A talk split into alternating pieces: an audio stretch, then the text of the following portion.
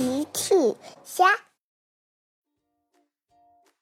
小朋友们，今天的故事是《海底小纵队寻找乔治》。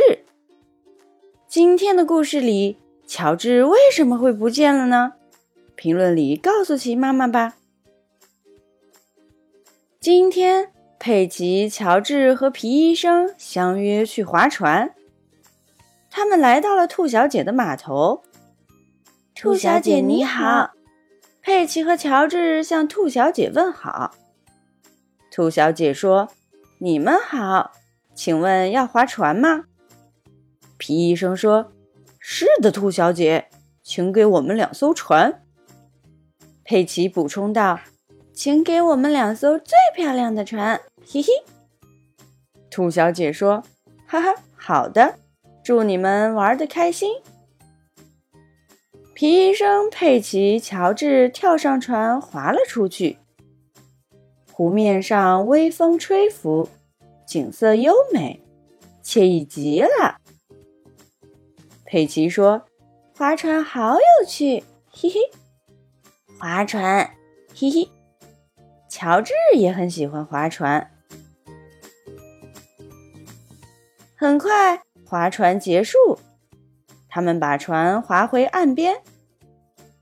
佩奇说：“谢谢你，兔小姐，我们玩的非常开心。”不用客气，请下次再来。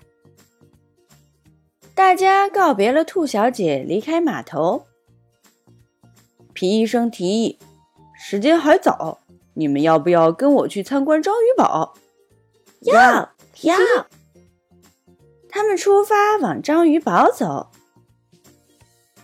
他们来到一个路口，巫婆突然从树林里跳了出来。美丽的巫婆，神奇的魔法，变变变！然后，巫婆和乔治都消失了。佩奇非常担心：“哦，可怜的乔治，我们一定要救他。”皮医生说：“别着急。”我们赶紧回章鱼堡。他们一起来到了章鱼堡。巴克队长呼叫队员们：“启动章鱼警报！海底小纵队集合！”海底小纵队队员集合完毕。巴克队长说：“呱唧，你驾驶魔鬼鱼艇去小镇上搜寻乔治，其他人待命。”收到，队长。呱唧收到了任务，乘坐魔鬼鱼艇出发了。他在小镇上到处寻找巫婆和乔治。呱唧来到一片树林，发现树林有一颗很奇怪的蛋。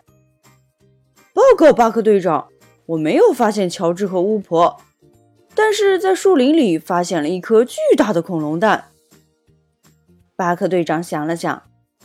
的确很可疑，谢灵通，我派你立刻去观察一下这颗奇怪的恐龙蛋，如果需要就把它带回来。收到，队长。谢灵通也出发了。谢灵通来到树林，找到了呱唧和恐龙蛋。他拿出放大镜，仔细观察起恐龙蛋来。呱唧简直不敢相信。乔治被女巫变到这颗蛋里了。呱唧听了说：“但是怎么才能打开它呢？”谢灵通想了想：“我们只能把它运回去，请张教授帮忙了。”谢灵通把恐龙蛋运了回去。张教授围着恐龙蛋转了几圈。我想起来了，有一个咒语可以解除魔法。打开恐龙蛋，菠萝菠萝妈妈哄。张教授念了咒语，恐龙蛋壳真的裂开了，乔治钻了出来。佩奇跑过去，太好了，乔治，你终于回来了，你差点儿就变成你最爱的恐龙了。恐龙，恐龙，大家都笑了。小朋友们，用微信搜索“奇趣箱玩具故事”，就可以听好听的玩具故事，看好看的玩具视频啦。